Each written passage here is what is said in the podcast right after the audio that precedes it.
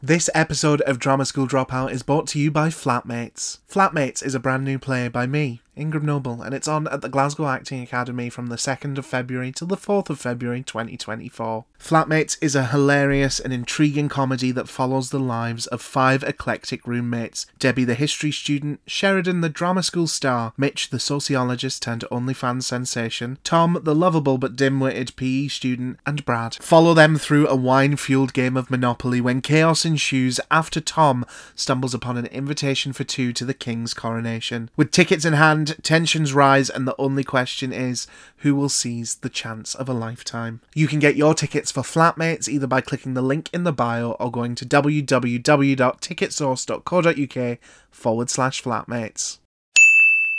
All of this and more coming up on Drama School Dropout. I found something in that room, in that rehearsal room, and on that stage with those people that either I was lacking or I was missing or that I was needing, and it makes me love being who I am. I mean, there were the usual things. There was like, I did spend an afternoon being the colour blue. Imelda Staunton is naughty. Well, my acting training, I think, has stood hand in hand with my kind of education as a human being. Oh, Jesus, but Chekhov for 11 weeks. I'd kill myself.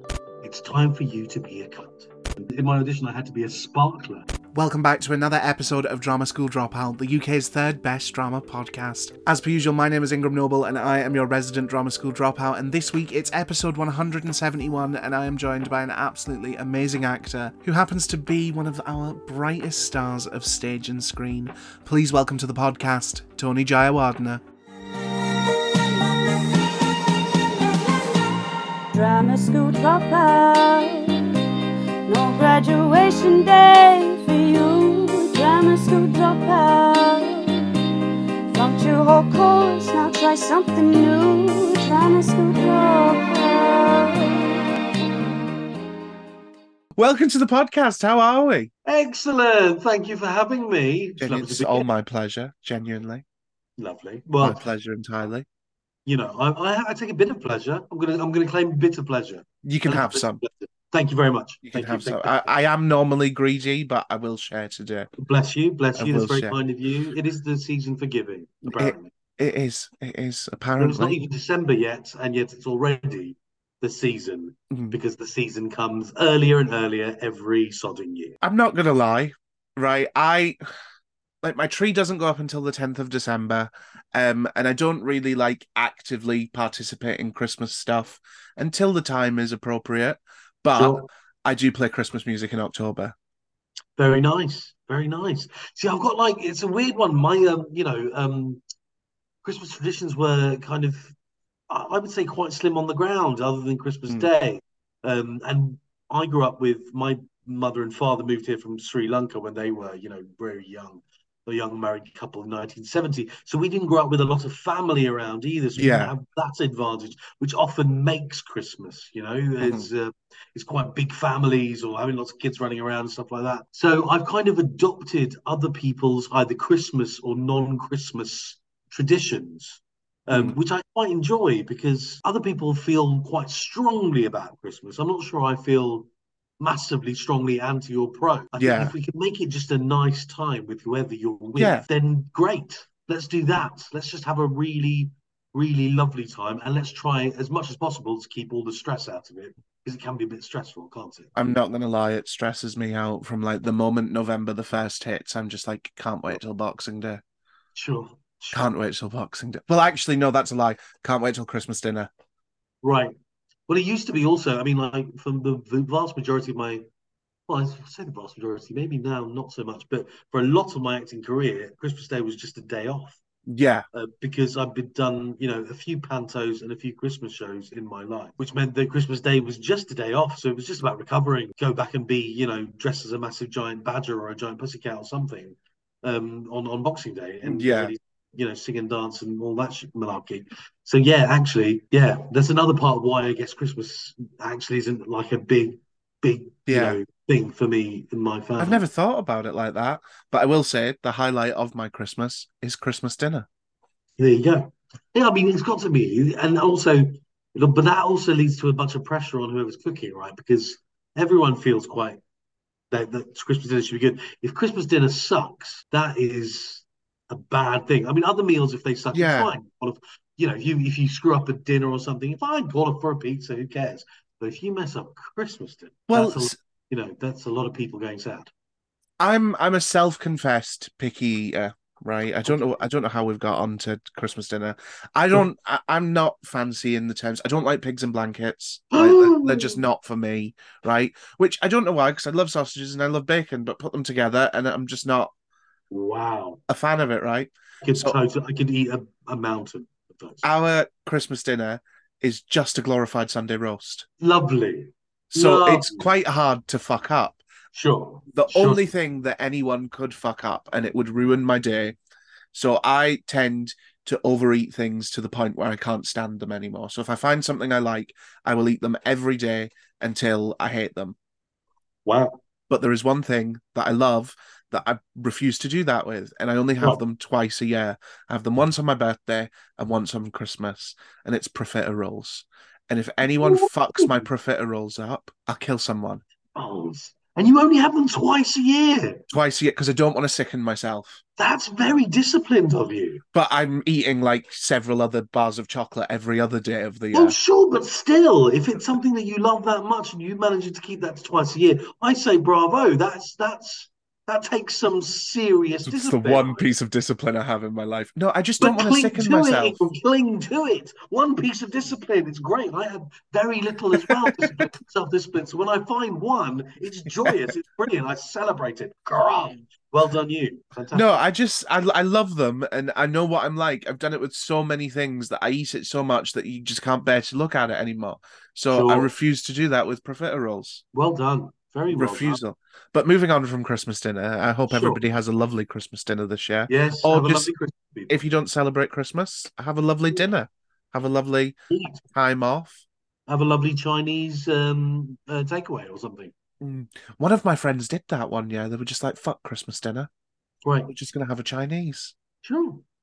And I was like, more power to you. I love a prawn cracker. I know. It's Um.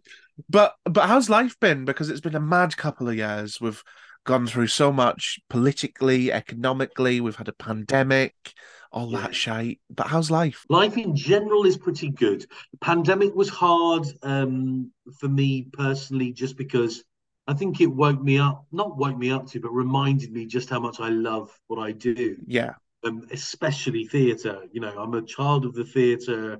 Most of my credits are on stage, and it's not even the performance aspect, it's just being in that room with those people. I missed those people. I missed my fellow actors. I missed stage management. I missed my directors, everyone. I missed the team. I missed the ensemble.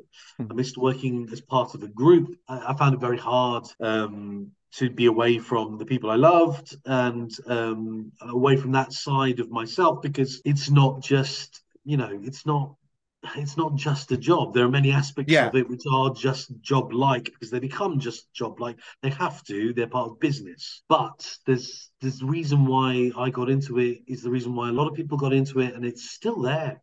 And I'm 45 and I've been in the business now just coming up to 20 years, and it's still there. The reason why is because I found something in that room, in that mm-hmm. rehearsal room, on that stage with those people that either I was lacking or I was missing or that I was needing and it makes me love being who I am.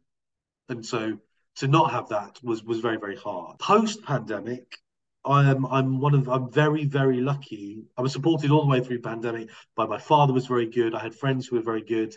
Um, and so but post pandemic, I kind of picked up where I left off, which is I'm a very very lucky man who's very rarely been out of work. So that's a very fortunate thing. I think there's a little bit more than luck involved. Well, there is there, there is more than luck involved, but luck is also a big part of it, and I don't think anyone should deny how much luck plays a part in in in any kind of artistic career because it's not a meritocracy. It's not the better you are, the better you do. Yeah.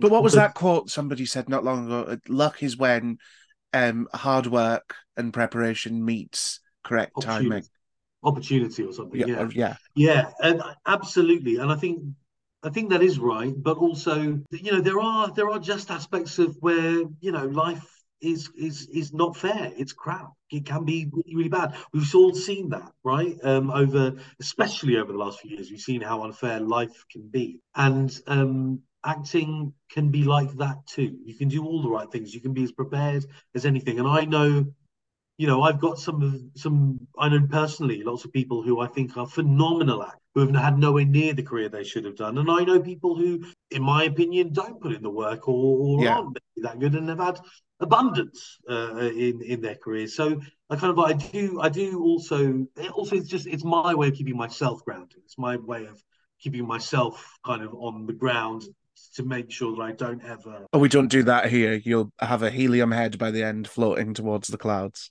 Fantastic. But the other thing um, that for me massively after the pandemic was a massive tick in for me was um, I, I met my um, my new partner, my girlfriend.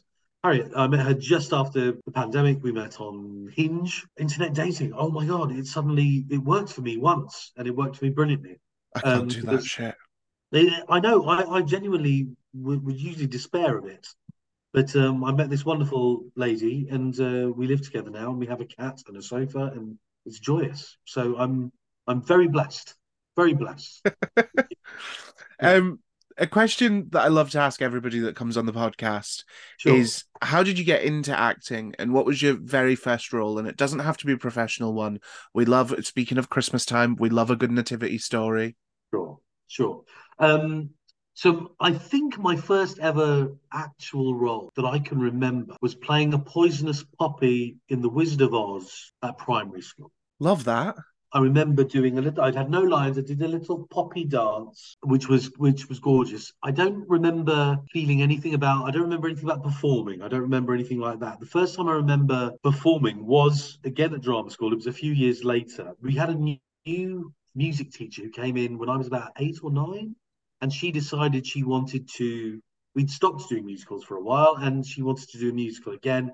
And we had. It was a tiny primary school. There were 100 pupils in the whole school. Oh, wow, that is small. Yeah, yeah. So like North London, Cockfosters, which is where I grew up, was a little primary school behind a church. My music teacher, I think her name was Mrs. Morgan. It's a long time ago now, almost 40 years now, my goodness. Um, but I was doing elocution lessons. My parents came uh, took me for elocution lessons. And I thought I had there was the part of the narrator Mm. in these um in, in this show and everyone was talking about it and I thought I'd go up for the narrator. But what I didn't know was Miss Morgan was making everyone all the pupils pretty much in the entire school sing a little bit to see whether they could sing. And she got me to sing and I don't quite know how but she made me understudy to the lead. So it was the musical was called The Happy Prince. It's a musical based on a short story by Oscar Wilde so I was the Happy Prince and I got one show there were three shows and the lead a girl as it was who's playing Happy Prince got two shows and I think I got one show. And that was my first performance that I can really remember. And it was definitely something that sparked something in me. I loved it. Loved it, loved it, loved it. I especially loved singing. And I had never really sung before, but it all grew from there, being, you know, dressed completely in gold, spray painted gold on my face, or gold makeup and little gold gloves and stuff like that, and being the, the Happy Prince. I don't remember any of the songs or anything like that. I just remember that I definitely thought, this is where I want to be. And that combined with, you see, my parents, bless them, didn't realize they were stoking this fire at all. But when I was a young boy, my brother and I, I have one older brother, we had like three, we had a Betamax video player. That's how old I am. So there was VHS and Betamax was the one that didn't work, didn't compete as well. Yeah. two formats. And we had Betamax video cassettes, and we had three that we had that I remember were our favorites. We watched over and over again. One was E.T., one was Camelot the musical, and one was Fiddler on the Roof. So Fiddler on the Roof is my favorite musical of all time. Quite a, a wide range of things. It is quite wide ranging, but two of them are musical theatre. Yeah.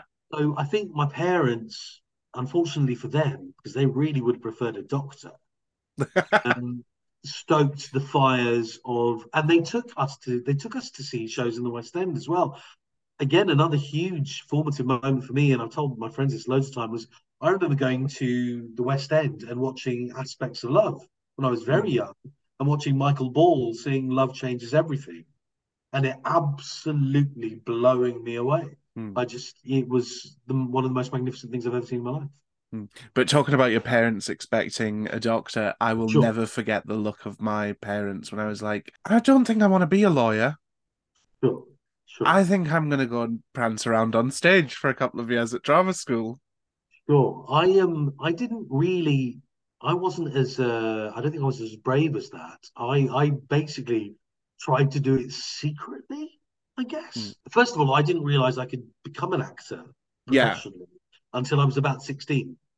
Even Hmm. though I'd done loads of musicals and done loads of plays at school, it was all school stuff. For some reason, it didn't twig in my head that everyone I was watching on TV was a professional actor doing it as a career um, you know, my job options, there's a lot of, I think, immigrant families, kids' options were the same, and other kids' families was, you know, doctor, lawyer, accountant, engineer, dentist. Those are the big five. Those are the big Asian five. Uh, you Mm. become one of those five, and that's it. Um, so I didn't. It wasn't that they told me I couldn't be an actor. It was that it wasn't an option. It just wasn't Yeah. Then a friend of mine, when I went back for sixth form um, at school, said he was going to do a drama degree somewhere. And I said, "What? What the hell are you talking about? What do you mean a, a degree in drama? What do you talk? What do you mean? You're insane." Uh, and then he went, "No, you can do it for a living." And after I heard that, I don't think my parents really had a chance. Um, and, and bless them, they could have reacted a lot worse than they did. They weren't happy, um, but they didn't kick me out of the house or anything like that. You know, and my my mum especially supported me. I did have to go to university first, but I failed um, uh, in a, an attempt to do a chemistry degree at, at UCL because I was doing every play under the sun at UCL and every musical and took shows to Edinburgh and all that kind of stuff. Mm. And then I went to drama school, and you know, um, my mum supported me especially massively, and you know, my dad has slowly come around, and they, you know, my mum passed away a few years ago, but you know, they all they came to watch everything I do and Mm. still do like this stuff. So I'm grateful, I'm very grateful. Yeah, I think what happened for me, I don't think I've ever spoken about this publicly. Um, I loved it throughout school. I was in all the plays, I was in all the musicals, even though I'm tone deaf, can't sing. Um, I was in all of it, and I think I always wanted to do it, but there was just that again. Like I grew up in the northeast of England, like very work. I grew up in a mining village, like, and there was such a like an expectation to get your five GCSEs, go to uni, and break the cycle of being working class. right. And then two weeks before I got my GCSE results, one of my best friends died. And I was like, nah, fuck this. I'm just going to do whatever the fuck I want now. Wow. And I never looked back. And I did well in my GCSEs. And I remember somebody being like, um, like we've got the envelopes in our hand. And they went, oh, what do you want? And I was like, don't care. Right. I'm here to pick them up. My friend Yeah. isn't. Yeah. like and I don't I don't know ever since then I've just kind of been like I'm just going to do what I want. Recently, I had a bit of a mental breakdown last night, not going to lie. Oh, Um that because it's really hard to break into the industry. Yeah. It is and I was just sat there genuinely crying at three o'clock in the morning going I am wasting my life following a dream that is so hard to fucking follow. Yeah. Yeah. So don't get me wrong, it's not all as you know, I'm more talking to the listeners. It's Yeah. not all sunshines and rainbows. It's not. It's absolutely not. How long have you been out of drama school, by the way, darling? Uh oh god, maths, maths. So I dropped out in 2020, Yeah. um, just before the pandemic, and then I went back the following year, so it would have been 2021 into 20. Right. So only like a year. Yeah. Like last May, I think I graduated. The year, like the first year out, was the hardest for me. Mm. Um, I I went, you know, I, I was really lucky. Uh, I think again, you know, I went to Guildhall. I got Yeah. a place at Guildhall and went to Guildhall. Um, and you know, I didn't know anything really about drama schools, as in like the reputations, which were good, which were bad, whatever. You know, And all I was doing was what a lot of people do, which is following your gut feeling of I love being on stage. I want this to continue. Yeah. You know, uh, what? And I went through drama school, and I remember lots of teachers saying to me, "Tony, look, you you you'll work. You know, everyone, people need uh, security guards and uh, uh, news agents. Um, uh, you know, there are lots of parts for those things. But you wait till you get to your forties and your fifties, and things will you'll grow into something special, which is amazing because this is actually how it's slightly turning out. But I had a I had a wonderful teacher. I had two one, well, I had lots of wonderful teachers. I had a teacher called Wendy Allnutt, at Guildhall, who I loved dearly, dearly, dearly, um, and still do. And she had a husband called Colin McCormack, who was an actor as well. He's Mm. done things like Yes Minister, and he's in the movie First Knight with Richard Gere and stuff like that. And he's a and he's an but he worked with the RSC and all these places. And he was Wendy's husband, but in the our third year, we got mentors. So there were people in the business who would Yeah. come and maybe meet us. You know, each relationship was individual. And Colin came and saw every play I did and said, Look, here's my number. Call me anytime. Let's meet up once in a while and have a beer.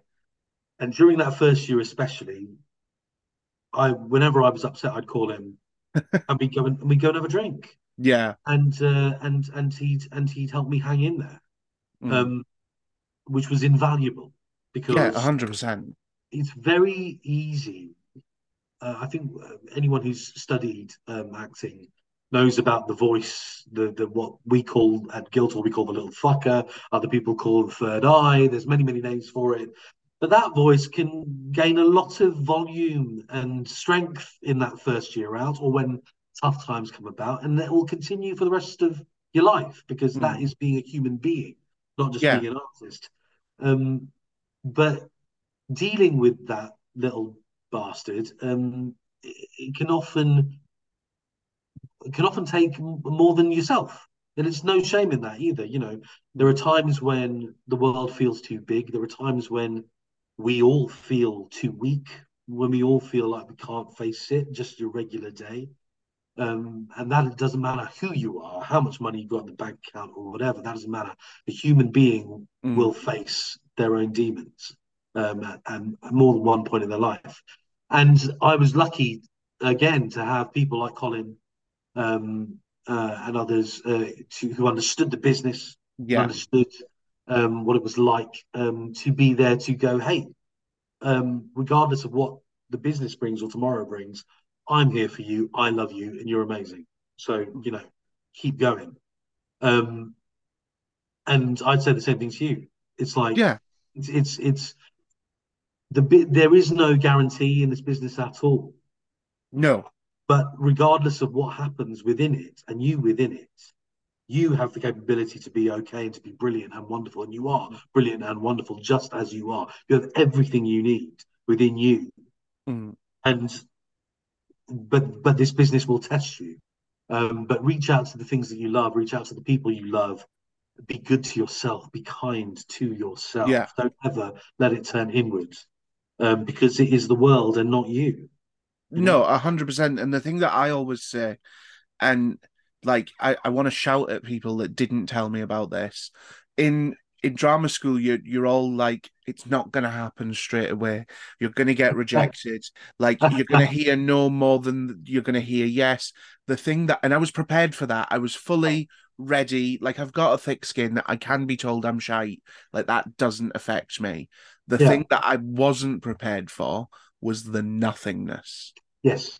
when you spend days emailing casting directors and agents and you spend you like literally you're pouring your heart and soul out to these people being like pick me pick me Yeah. and then you just don't get a sing you get an out of office reply but Yeah. then you hear nothing i Yeah. wasn't prepared for that That's horrible, isn't it? Absolutely. And and I don't think anything, again, uh, I have a bit of a problem with people coming into drama schools and telling the students it's going to be anyway, eh, whichever way they say it's going to Mm. be, because I think it's different for every single person. yeah There are generalizations which you could make, sure, but no one actor's path is the same, whether they're in work or out of work or a mixture of the two.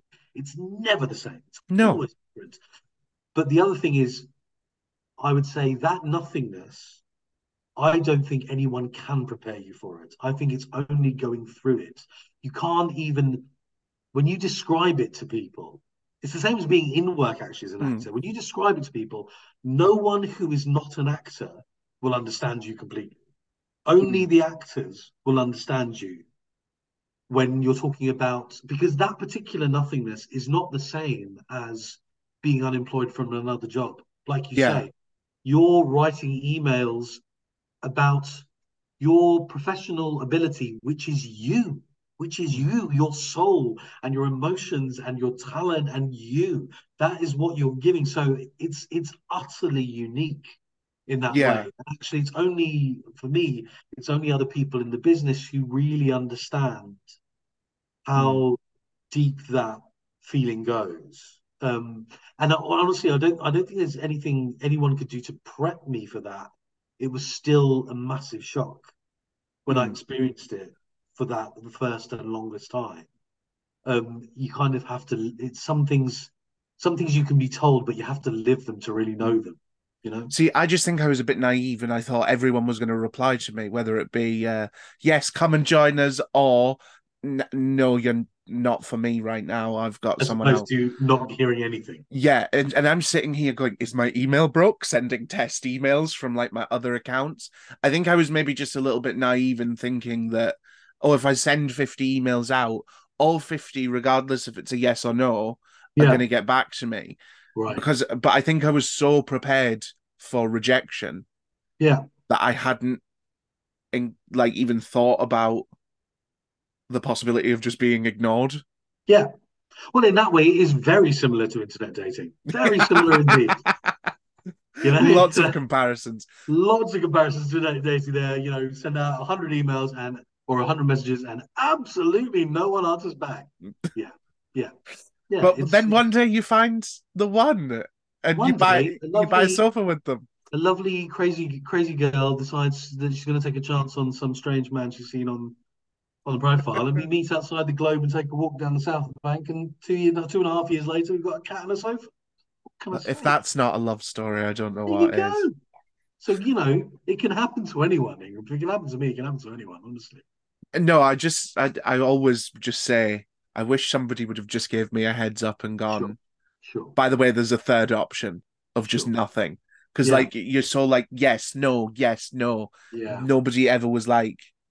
By the way, yeah, they're absolutely. probably just not going to reply to your email. Yeah, but I also think there's a weird there's a weird similarity with acting in itself. People often want definitives from like acting teaching or acting lessons, Yeah, and often the time there there are no definitives. no, There is this weird state of uncertainty, and I always talk about slightly like the first feeling of like. Where, like I remember drama school where I felt like something was happening, where it felt like almost like falling off a cliff. And it's that uncertainty that really like you're on the edge and you're imbalanced. And it's not a hmm. nice place to be. But i all i talk about kind of making that place my home trying to make that place of uncertainty my base of operations yeah. Now that I know it's there, Yeah. I'm living there. Do you know Yeah. what I mean? But Right. that first sort of Yeah. like oh it's horrible what's happening, and it Yeah. was it was it was it was grim, and I was just sort of like, why doesn't anyone like me? I'm quite good. oh darling i know i know it's. Um, but you mentioned Guildhall there, and genuinely, one of my favorite things to talk about when it comes to drama school are the funny and crazy drama school stories because shit goes down behind those doors that people wouldn't believe. Do you have a favorite funny or crazy story you can share with us? i absolutely do i might not say some names. Oh, you feel free to omit them. I mean, there were the usual things. There was like I did spend an afternoon being the color blue, for example, and there is oddly I did actually take some lessons from that, but there's no way I'm going to spend an afternoon being the color blue again. No. So you know, I kind of look on it as a delightful chance to do stuff that you're never going to get to do in in the rest of your life.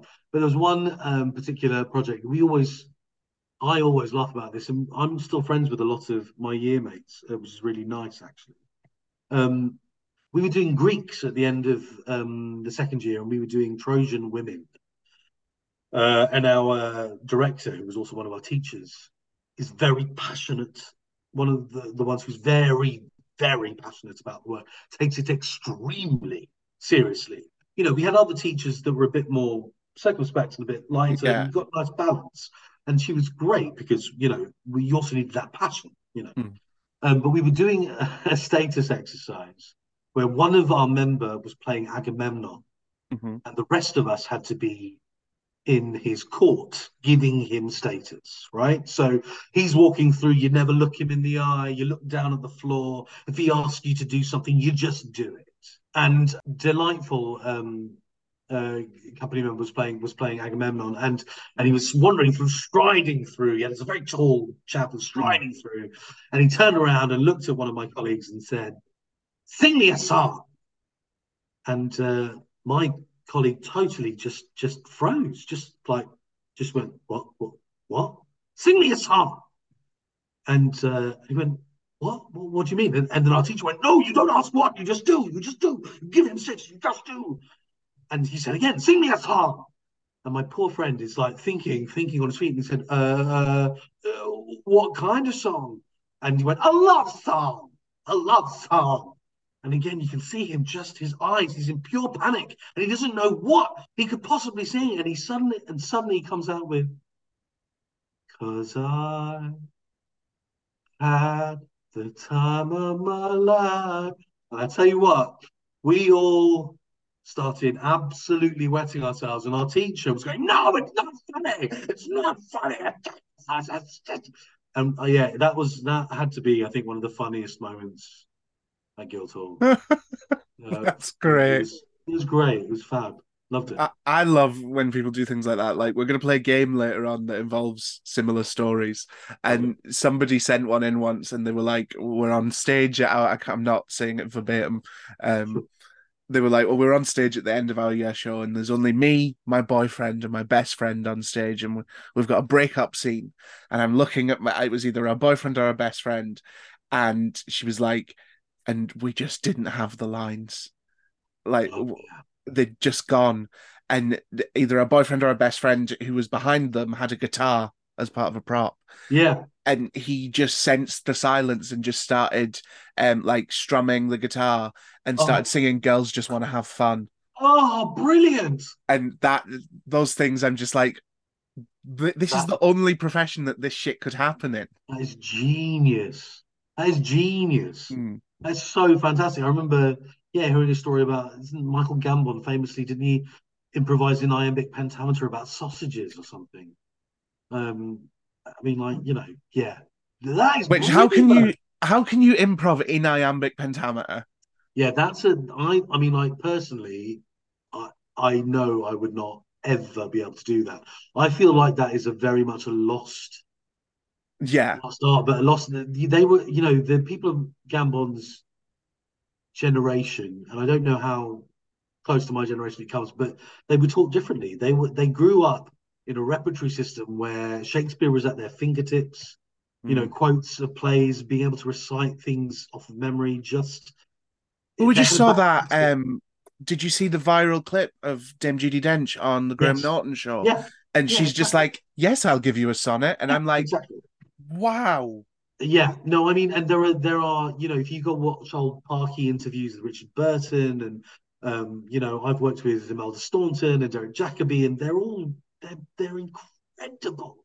They are incredible. I You can't know- talk about Melda Staunton right now. I'm still getting over the crown. Sure, sure, sure, sure, sure, sure. Which, by the time this comes out, the, the whole thing's done. Yes, indeed. Yes, indeed. Oh God, I'm so excited! I'm taking that day off whenever that I know. comes I got. I was. I'm kind of like. I. I feel um quite privileged that I was in. I got to Mm. be in a couple of episodes. Just. It's like you know. You, you look back. at- I will look back on my career and go, hey, I got to be part of that. You know, little, which was was not an, a small thing. You know, it's one of the very few things Mm. relatives in Sri Lanka have seen me in.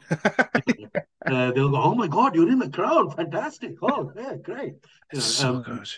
Yeah, loved it. I've I've never wanted to bow more to somebody than I've wanted to bow to Elizabeth Debicki. Oh yeah, yeah. That's mean, mental. I mean, it's that, that, I mean, especially the, I, I think like the first three or four seasons, but like the first, like the, the characterizations were unbelievable. I thought they were across the board, were really, really, really brilliant, really mm. brilliant.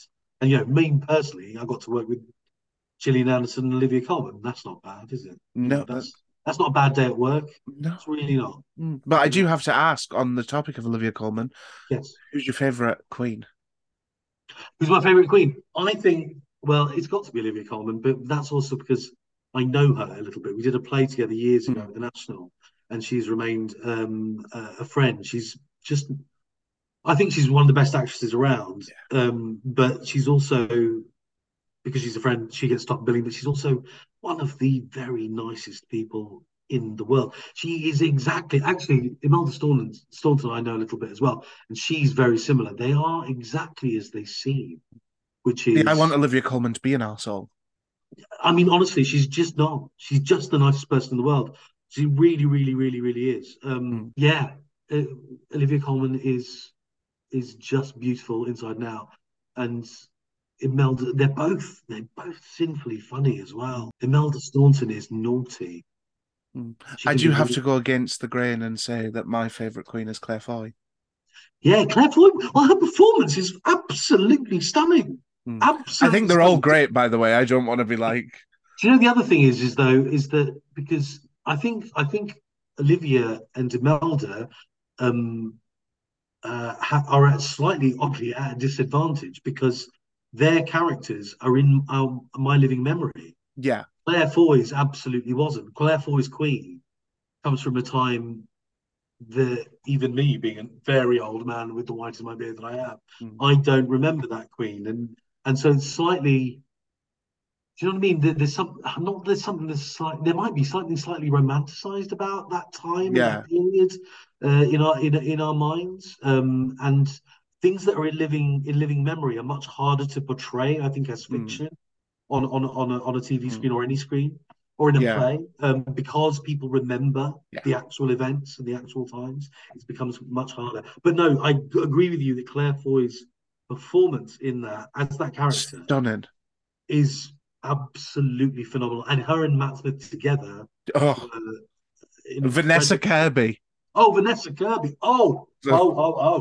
Yeah, Oh, absolutely. it makes me feel sick. But to make Oh. everyone feel um, slightly old, um, none of this has been in my living memory so far because I was born the year after Diana died. Oh, you make me sick.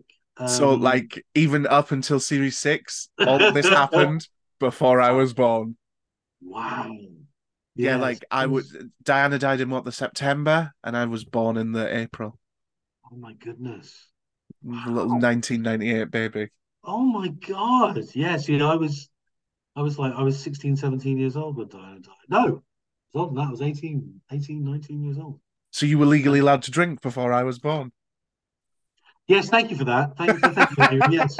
I did quite a few quite a few other things before you were born too. That's why I feel old all. I could indeed be your father. Let's not go there, shall we?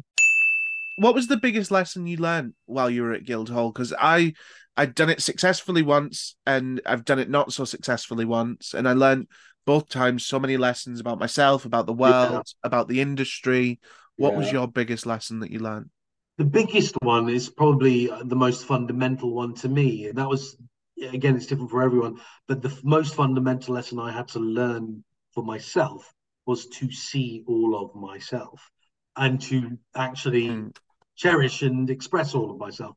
I had lived, you know, I, I went to drama school after uni. I went 2000 to 2003, so I was 22 till about 25, and I still at 22, you know, and even all through Guildhall as well. Um, I was trying to be the nice guy, the funny guy, the nice guy. That's how I'd lived my entire life, and it was denying what the the whole entirety of what is me. And my teacher, one of my teachers, well, Wendy, who I described earlier, has Hmm. definitely set me on the path to start seeing all of me and cherishing all of me and stop being afraid of being angry or loud or violent or tall and big, which I am um, in my work, certainly not in Yeah. you know, professionally. Um, no, and certainly not personally, you know, but um, to be able to use and see all of me. And it, it's a weird one. My acting training, I think, has stood hand in hand with my kind of education as a human being. And the better actor I am, the better human being I am, the better human being I am, the better actor I am. And it's gone like that. But it started with that. It started with, Yeah, it started with, let me, I'll, I'll tell you the story around it. If is that right? Or is it, it might be a bit long. Um, we were doing, we were doing, um, uh, Chekhov's in the first year, end of the first year. The teacher that was in the, we were doing the Seagull, our half half year, we did the Mhm. Seagull. It was an 11 weeks project. Oh Jesus! Chekhov for eleven weeks. I'd kill myself. Exactly. But um, but but so he started. The, our, our director started doing various things that had nothing to do with the play. There were lots of physical improvisations for the first Mm. three weeks or so. And I, who had been doing quite well at drama school, according to my teachers and all that kind of stuff, I suddenly got very scared. I'm a big guy, I'm a heavy guy. I've never been comfortable with my body or with sexuality. And so there was a lot of sexual improv and, you know, all this kind of stuff Yeah. going. And I basically hid at the back of the room uh, for three weeks. I was not contributing in a way that I hadn't done for the whole first year. And I started to get worried worried about it. And we had three teachers on staff who did these things called drop-ins, which were if you had anything you wanted to discuss at, at any time, you could drop into one of these three tutors and have a drop-in and just talk about it. It wasn't therapy, but it was, you know, if you wanted to talk something through, you could go. And so I went to Wendy and I told her this situation, and she was like, "Remember, she was, she was, she was, you know, um, doing something on her desk." Mm. It's almost like she wasn't listening to me, and I was chatting, chatting away. I stopped. She went, "Are you finished?" And I went, "Yes." And she went, "Okay, Tony. Everyone knows you're a nice guy. Everyone loves you. It's time for you to be a cunt. Fair play. It's time, and you won't turn into what you are afraid to turn into. It's time. Okay, you got that? Off you go." And I walked out of the room. You know, as ever with a lot of this stuff, you don't know what it means or where, where it's going. But I remember doing an improv, not it wasn't a physical improv at that point, it changed the, like a couple of days after. And it and it left the the the room stunned and there were applause and all that kind of stuff. And it was like it was just this little moment where I just went, I haven't been seeing the full picture Mm. at all. And I haven't been trusting myself and I haven't learned everything about myself. And I haven't in remotely touched some of the most interesting parts of who I am and some of Yeah. the most vital bits to use as an actor. So those Mhm. interesting things. Um, but that started me on my journey. That was my first like footstep on the journey to genuinely standing, I think, as a 360 degree human being. Mm. Um, and I'll always be grateful for that. That so from that stems everything else, you know, Yeah. in terms of being able to stand solidly as a human being. All things come from being able to see yourself clearly and truthfully and appreciating the value of all of your humanity, whether it's ugly or beautiful, pleasant or not. There's value in every inch of your humanity. You, I think, do yourself the biggest disservice by not being able to see and appreciate all of it. Mm. It happened oppositely for me. My tutors told me I'd been a cunt for too long, and it was Oh. time for me to be a nice guy. Oh, how delightful! what, what- what was that like to hear? It was fun. I was like, "Oh, so you're you, it's working." Oh wow! Oh. Like- no, I I only got told to be not be a twat once, and it was just when I was a bit ill, and I was I just had a bit of an attitude. A fun question that I love to ask everybody that comes on is if a casting director came to you tomorrow and said, "Listen, I want to do a two-hander with you in the West End, but I don't know who I want to put you with, and you can pick anyone in the world, but they have to be alive. Who are you picking to be your co-star?" So many. I mean, the, there is the difficulty is, I'm I'm going to just stick with people I haven't worked with before. Yeah, It's the the then it's just about their personality. I don't know how good Hmm. they are to work with or not, but um, we were in the same film a couple of times, but we never worked together. Miriam Margolyes. Come on, how much fun do you think doing a two-hander with Miriam Margolyes would be? I don't think you'd get any work done. I mean, honestly, but that would be it. We could make it different every single night. Yeah, We could just be chatting with Miriam, and it would be hilarious every single night. I, I genuinely like it was the other day she was doing uh, she she was doing Graham Norton, I think. Um and she's just Yes. like I was on the cover of Vogue. They only asked me because I'm a insert the Yeah. D word here. And Yeah. everyone just lost their shit. And I was like, I love you so much, Miriam. I- My first ever movie was with her. Like I said, we didn't have any scenes together, but she was in the same movie. So my first ever job was a movie called Chasing Liberty Mm. uh, about uh, the president's daughter, and it was starring Mandy Moore um, as the president's daughter. But we had a read through, and she she arrived late. I went, "Hello, hello, the Greek little Greek lesbian is here. It's fine. We can get started now. Get started now." And she made and she made all the producers stand up. She went, Who are the producers? Stand up. Right, you're all responsible for this, aren't you? All of you. Everyone, take a look. Right, sit down. Let's get on with it. we, uh, we did the read through. And then she was looking through, I think, the cast list, and she saw my name, Jayawardena, and she went, "Who is Who is Tony Jayawardena? Who is that? Who is that? And I went, that, that, that, that's me, Miss Margolyes. That, that, that's me. And she went, excellent name, Sri Lankan name, proud name, Sri Lankan name, very proud name. Don't you ever change it. Don't you ever change it. Very good. Away you go. And I obviously never did. And I, I did have teachers and some people suggesting that I should change my name, and I never did. Mm. About a decade later, I was doing another tiny role, another tiny role in a movie called The Wedding Video, I think it's Mm. called, with Rufus Hound or something. And I think Miriam and Harriet Walters were together in some bit. And I saw her in her just outside her trailer. And I thought, do you know what? What she said to me meant a lot to me.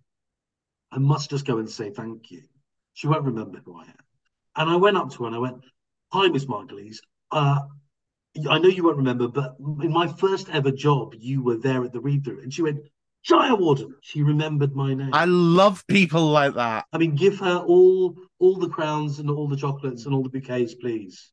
Mm. Plus, also, she was the voice. Another thing you won't remember, she was the voice of the caramel bunny, which is absolutely insane for people of my generation because it was one of the sexiest cartoon bunnies on the face of the planet. But she's like one of the sexiest women on the face of the planet. I'm not going to lie. She is. She is. Other than when she just pulls an onion out and eats it like an apple.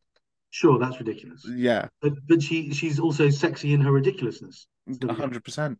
My my two hander, and I don't know why this. It always throws people off when I say the name that I say, and I don't understand why because I think she's a a the- theatrical goddess. It's Yeah. Catherine Tate. Oh, okay, lovely. But Yeah. people sometimes go, "What do you mean, mm. Catherine Tate?" And I'm like, "Have you seen Much Ado About Nothing with David Tennant?" No, sure, absolutely. Yeah, yeah, yeah. No, I get that. I get that. That's that sounds like a great idea. And again, in a very similar vein to Miriam, I feel Yeah. like we just have a great time. Yeah, yeah, absolutely. I mean, Mm. she's she's ex- she's extraordinary performer, extraordinary actress is uh, Mm. Catherine Tate. I mean, that would be remarkable. No, I love her. Um, I I do want to talk to you about um your time on Ackley Bridge though, because Sure. I think it was it was a really like sort of sensational TV that it, it oh let me rephrase that. It was a really sensational television program that at the time I remember when it was being announced, everyone was like, "Ah, Waterloo Road.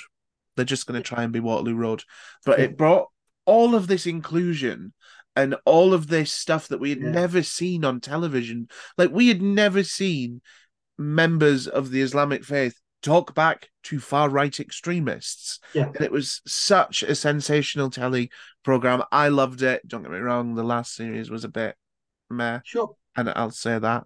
Um, I'll take that on the chin. Um, Sure. but what was it like being part of this like massive television program that was just being hailed for its sort of inclusion and diversity and all that? It was one of those things. It was it, it, was all those things, but it also it was in the, it was in the midst of uh, a world that had a lot of noise. So it didn't it didn't feel like it made as big an impact as it could have done. It could have been championed maybe a bit more. Yeah, Now I I came in after I watched the first season and then I came in on the second season. I thought the first season was extraordinary, perfection. genuinely extraordinary. I thought, and Ayub Khan Din was the head writer and one of the creators, and he wrote East is East, which is one of you know mine and many other people's favorites um, in terms of plays and movies. And I just got to play the dad in East is East a couple of years ago, which Mm. was a dream of mine come true. But he brings, you know, a lot of credibility and a lot of um, you know the ideas and stuff.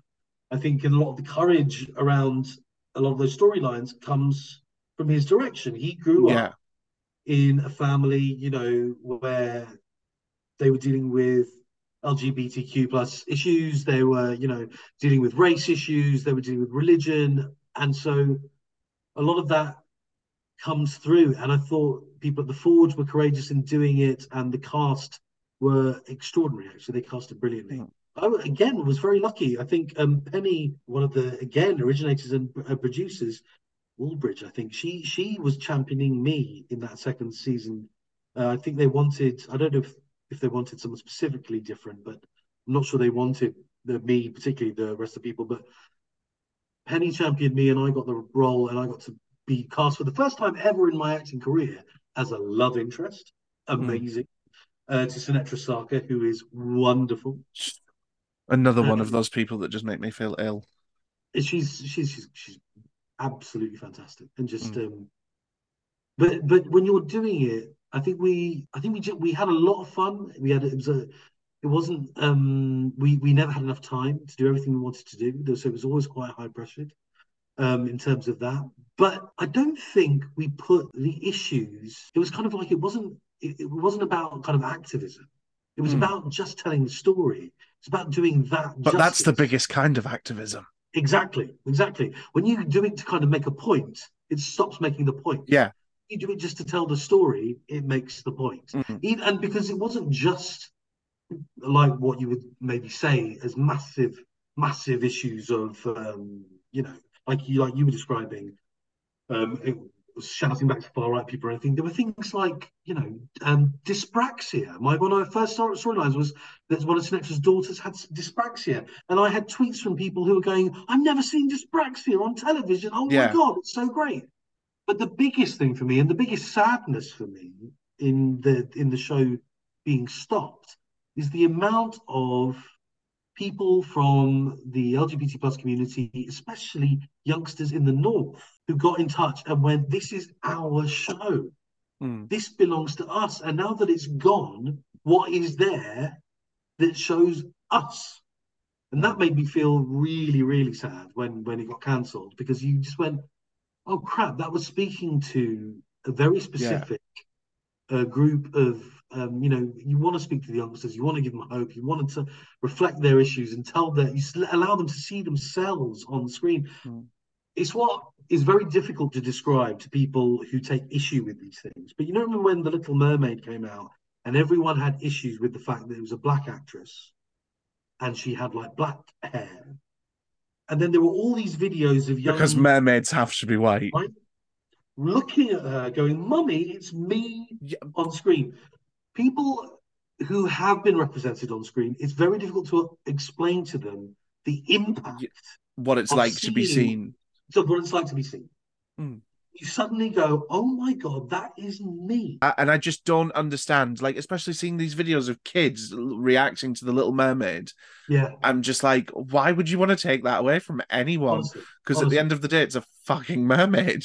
Yeah, and I don't think I don't think a lot. I think a lot of those people that are complaining about it aren't actually complaining about it. No, they're just racist. Yeah, they're just you know the world is is getting too big, and I understand that there's fear and there's anger around that.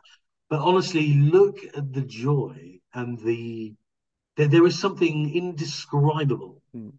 about being seen. There is something unbelievably, you know, it, it gives me faith in humanity, which often is lost. But but when you see examples of kids, especially feeling like they're being seen, Mm. it is empowering beyond belief, and it is slightly indescribable how good that world that world is. And that's Yeah. another part of what makes me do what I do. To Mm. be able to make someone feel something like that, to be part of a show that does that, Mhm. makes you know my little dress up and memory memorizing lines thing all the worthwhile because Mm. it's rather extraordinary Um, we're going to play a game now. This game is my favorite thing in the world. It's called Stage Right or Stage Shite, and it's three stories. Two of them are the truth, the whole truth, and nothing but the truth, and have been submitted by listeners. And one of them is a big fat lie that's been made up by our producer Heather. I've got the answer in a sealed envelope, so I can play along with you. We have Lovely. to find which one's the lie. These are my oh favorite things in the world. Number one, my lecturer set as a week long assignment, and I was assigned to improvise all week as Phil Mitchell. Number two, my girlfriend broke up with me right before we were performing Romeo and Juliet. She was really horrible to me. I was her Romeo, but really lovely to our friar Lawrence. She even improvised a full on snog with him, and that's how I found out my girlfriend had been cheating on me. Number three, I pretended to be Scouse and working class for three years in drama school. I grew up in Mayfair. these are All believable. Um, I think um, drama schools would think themselves above EastEnders, therefore would not get someone to be Phil Mitchell for a week Mm. um, because drama schools can often be a bit hoity-toity. So if they were going to get them to be someone, it would be somebody other than a character off the yeah, hyacinth bouquet, something like that. some who knows, but yeah. Um, I, the one that's ringing true because it sounds like something that would totally happen is the Romeo and Juliet one. Yeah, a hundred percent. That's true. Massively true. Mm. Do you know? Because- I think I'm going to go for number one as the lie, the Phil Mitchell one. Yeah, I think that I think I think that's the lie. I think that's Yeah. because I can imagine, although I would love to be there at the moment that they were like, guys, I'm not actually from Liverpool. Uh, I, I grew up in Mayfair. Yeah, I'm not sure they. I I think that person never. I don't think they ever admitted it. Oh no, hundred percent. It's it's like Lawrence Llewellyn's born or something like that. Do you know Yeah, what I yeah, mean? Yeah, They're still they're still And, like, carrying all on their, the all their drama school mates going, oh, why are they pretending to be all posh on team? What? Yeah, yeah, uh, it was number one. We were right. We were right. So um, the the Phil Mitchell one, Jesus Christ, imagine. I think the longest that we were ever given anything like that was like an afternoon. Yeah, we had we had a few we had a few afternoons. We we did Mm. like we used to do like we had mask projects and stuff where we had a character that evolved from us wearing a particular mask. That lasted more than one day, but it wasn't like continuous. But Yeah. no, never had to improvise as Phil Mitchell. For, No. Like we'd come in after lunch and they'd be like, right, you've been preparing this for the next Yeah. hour. We're gonna like one that we did, we always had like group sort of like Alcoholics Anonymous meetings, like Brilliant. that style, sitting around in a circle. The lecturer would like talk to us all. We'd Sure. improv. But like you were mentioning about being the colour blue once for an afternoon, I was a hand mixer. Nice, Mm. nice. We were Hey, kitchen appliances for an afternoon. I got into Guildhall. I remember, my, again, Wendy was our movement teacher, so she remembers this from my audition. In my audition, I had to be a sparkler, and my Fun. sparkler, my you know, my sparkler was one of the things that um, got me into drama school. Amazing. That's how ridiculous it is what we do. Yeah. And then Yeah. everyone struggles for a job. There you go. Um, we have we have a closing tradition on the podcast where I ask the previous guest to leave a question for the current guest, and myself I answer as well. Um, but they don't know who they're asking, and you won't know who you're asking. But the question Sure. that has been left for you today is: Yes. if you could revive one show that's been closed, what would you revive? And it doesn't matter whether I was in it or No, anything. And I thought this was actually quite a tricky question, but then when I thought of my answer, I was like, "Oh, of course, that's it." there was a production called uh, Lions and Tigers um, that I did at the Sam Wanamaker Playhouse at the Globe Mhm. um, in kind of 2017, written by Tanika Gupta, and directed by Pooja Guy. Um, and it was about Tanika Gupta's granduncle, who had been part of uh, a freedom fighter in India trying to gain independence from the British. And it was a spectacular story. And in that particular tiny space, the Southwark Playhouse is absolutely minute, and people are right there. You know, the audience are within touching distance, and it was one of the most remarkable shows, one of the most remarkable experiences I've ever had on the stage. And I think they will bring that back at some point, but obviously that particular production, they probably won't be Mm. that production. But um, but yeah, that was that's that's what I'd like to bring back. Mine, I- I know it's coming back. It is going to come back because it was too good to not come back. They done two residencies at the Tron in Glasgow this year, and then they went on tour in Scotland. It's a play called Moorcroft by Ailey Lone, and it's Oh, yeah. set in this sort of like a football team, but it's not about football. Like I couldn't care less about football. It's not my thing.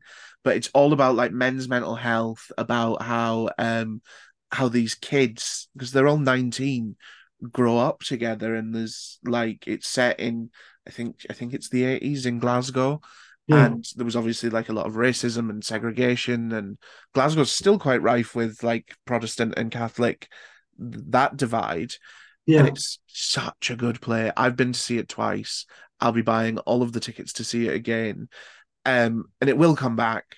I know it will. It's too good to not. But I'd love to like stick it in the West End or give it like a permanent residency somewhere. yeah. I mean, like, I mean, I'll keep an I'll keep an eye out for that as well. There are so many. I've been part of uh, shows and I've seen shows where you go, I want the world to be able to see this show, you know, and uh, because people are writing stories that are important, but Yeah. not enough people are getting to see them a lot of the time. No, a hundred percent. and and um, that's that's that's kind of an eternal conundrum with theatre as well. and that was like um, their sort of mo. They didn't want regular. They did want regular theatre goers to go, but their like mission was to get people who don't go to the theatre to go, and they like massively successfully done that. They were doing fiver tickets like on a national National Brilliant. Theatre of Scotland tour, and they made it so accessible. And it's I just think it's a really important story. Um, you can buy the play script online. Everyone, this is not sponsored. I just genuinely think it's great. And some of my friends were in it, so give them a No. job while they're at it. Do you know what I mean? Yeah, wonderful. And if Wonderful. Ailey, if you're coming back, I, will be in it. I'll do it for free. I'll do it for free. Um, what question would you like to leave for the next guest? Doesn't have to be about acting. Can literally be about anything you want.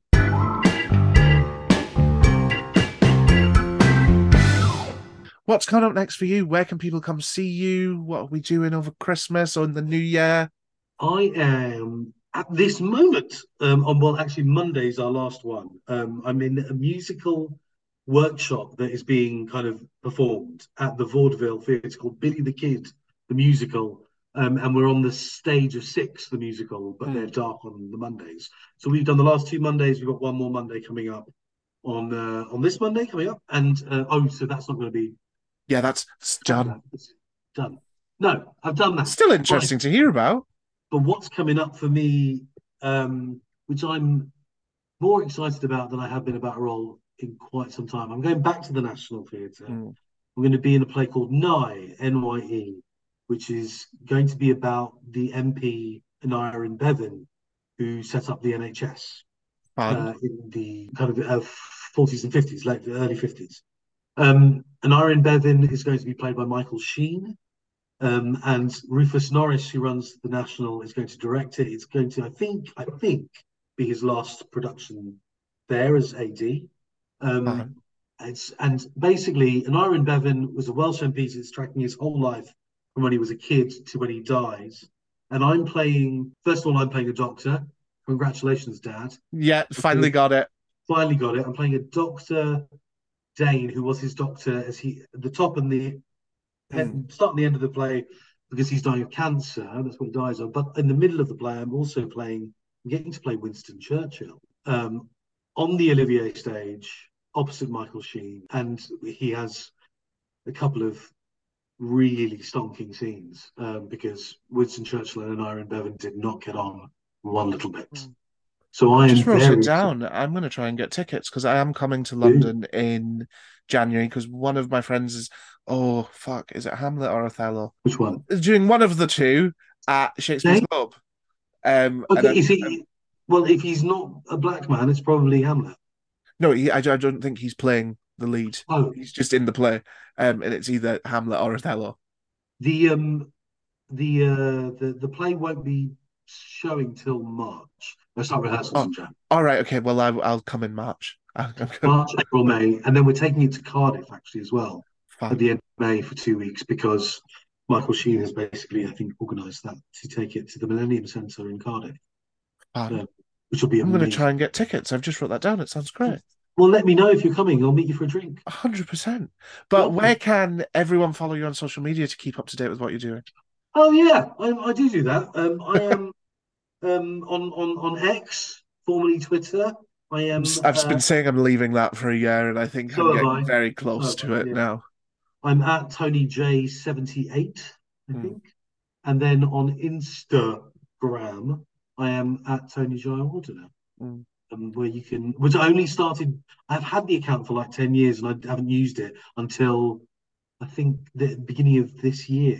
And there are lots of photos of my lovely cat. I'm trying to get better at social media, so um, come along I and mean, follow me as well if you're listening. Just at Ingram Noble. Um, but mainly, if you're listening to this, I just want you to do one thing. You've got to listen to all of this for free, but please go down into the show notes and leave us a rating and a review because it makes the podcast so much better. It recommends us to other listeners and just helps us grow. So please, please, if you don't do anything else today, after you followed Tony, please leave us a rating and a review. Um, but genuinely, thank you so much for coming on and doing this. It's been such a pleasure to chat to you. If you ever find yourself in Glasgow, please feel free to hit me up. I'll first round of drinks from me. I do come to Glasgow. I've got two friends who just, my, two of my best friends in the world just moved to Glasgow. Like Fun. So, It's a great city. Yeah, it's lovely. It's I genuinely think it's the best city in the world. fantastic. I get I get some pushback on that, but that's one argument I will fight. You fight it till you fight it till you drop, Ingram. Well done. Um, but have a lovely rest of your day. I'll let you get going. Thank you, my love.